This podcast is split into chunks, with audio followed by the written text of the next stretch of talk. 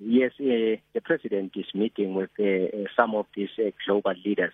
You will recall, as you correctly pointed out, it was formed in 2007 by then uh, President Nelson Mandela, and of course, many issues that uh, were up on the table then was, of course, climate change, AIDS, malaria, how the countries are going to respond to all these challenges. And of course, former President Nelson Mandela, together with then uh, the late uh, UN General Secretary uh, Kofi Annan, uh, Archbishop of uh, Emeritus of Cape Town, Desmond Tutu, they came together, they formed this group.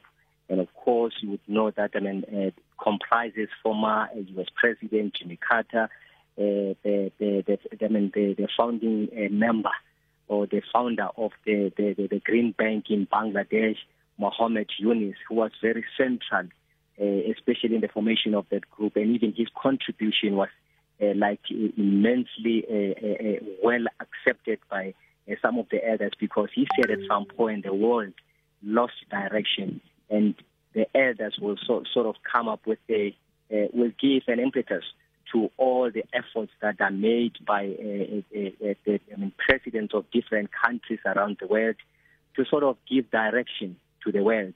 And of course, um, and the, it comprises again uh, Mam Graça Machel, uh, Eh, as well as uh, and, and the, the, the, the, the, first woman prime minister of Norway, that is Helen eh, Gro Brundtland, who's also here.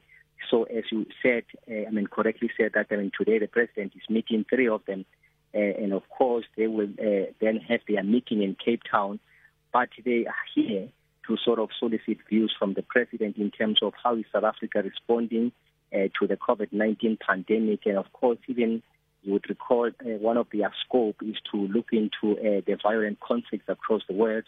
Obviously, they will so try to solicit again from the president in terms of his response to what is happening in the Russia-Ukraine conflict. And just uh, perhaps, you know, we, have spoken about uh, the genesis of this and uh, the issues that they are tackling. But in terms of importance, how much import would anyone any world leader attached to what the elders say? Well, uh, you know, uh, in, in, in most cases, some people are saying those who have served their terms in, in, in, in office, they, they, they, they, don't, they don't hesitate when it comes to speaking truth to power. I mean, you would know how Archbishop Emeritus Desmond Tutu would tackle uh, all the presidents in the country without any uh, fear of and even uh, any fear. Uh, and it is a it is now even expected that I mean those who have served, like former uh, U.S. President Jimmy Carter, uh, he would rebuke his I mean reprimand his uh, president, even current President Joe Biden, if he if he feels like. Uh, those are people who would say whatever they want to say uh, not looking that at some point they will be uh, voted into power or they will seek favors that they voted into power or they will seek to be loved. Uh, so that's the essence that uh, normally people attach to this uh, uh, group of elders, that these are people who would say whatever they, they want to say. For instance, even here, uh, the, the, despite the fact that I mean, they are here and, and very nice, I, I, I think they will raise their concern in terms of how even South Africa voted in the United uh, uh, uh, UN, I mean the UN uh, uh, Security Council in, in, the UN resolution, where South Africa uh, decided to abstain. They will want to solicit views from the president in terms of why South Africa took that decision, despite the fact that the president has been on a number of occasions trying to explain South Africa's position on that. And again, even on the issue in the Middle East, I think that one again they will raise it because uh, South Africa has taken a position uh, in the Middle East, has taken a position in Russia, but many people are saying it seems well, I mean, world leaders are only concerned about what, what's happening in Ukraine. It seems the lives in Ukraine are more important than the lives that are lost in the Middle East. So all those issues will be discussed, and I think they will discuss them candidly, honestly, without any fear or favor or prejudice.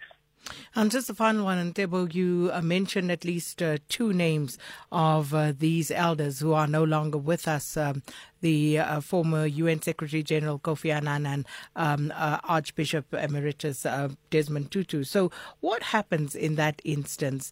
are they replaced or, you know, what ultimately is going to happen? Because we know these um, elders are advanced in age as well. So, where is this finally going? You see, uh, uh, uh, since it was formed in 2007, and the, the main architect or the, the brainchild was the brainchild of former President Mandela. He has since left. Kofi Annan has since left. Uh, Archbishop Emeritus has since left. And I think uh, over the years, they've been trying to invite other elders. There, there, there, there are some names that have been invited over the years, not to replace, but to expand the group. So uh, after one o'clock, uh, the, the, I mean, the, the meeting, I think, would be completed. And we were told that they, they will have a, I mean, a, an opportunity to engage with them. And during our engagement, then we'll try, we'll try to understand what, what's going to happen and, and, and, and sort of their achievement. Because, I mean, at some point, Mohammed Yunus uh, said that uh, uh, their, their key responsibility is to give direction to the world. And then we will even ask them whether are they satisfied 15, 15 years down the line that they've managed to give a direction to the world, looking at the many challenges that the country is in today. As some people would say, in fact, we are worse off today than we were 15 years when the elders were formed.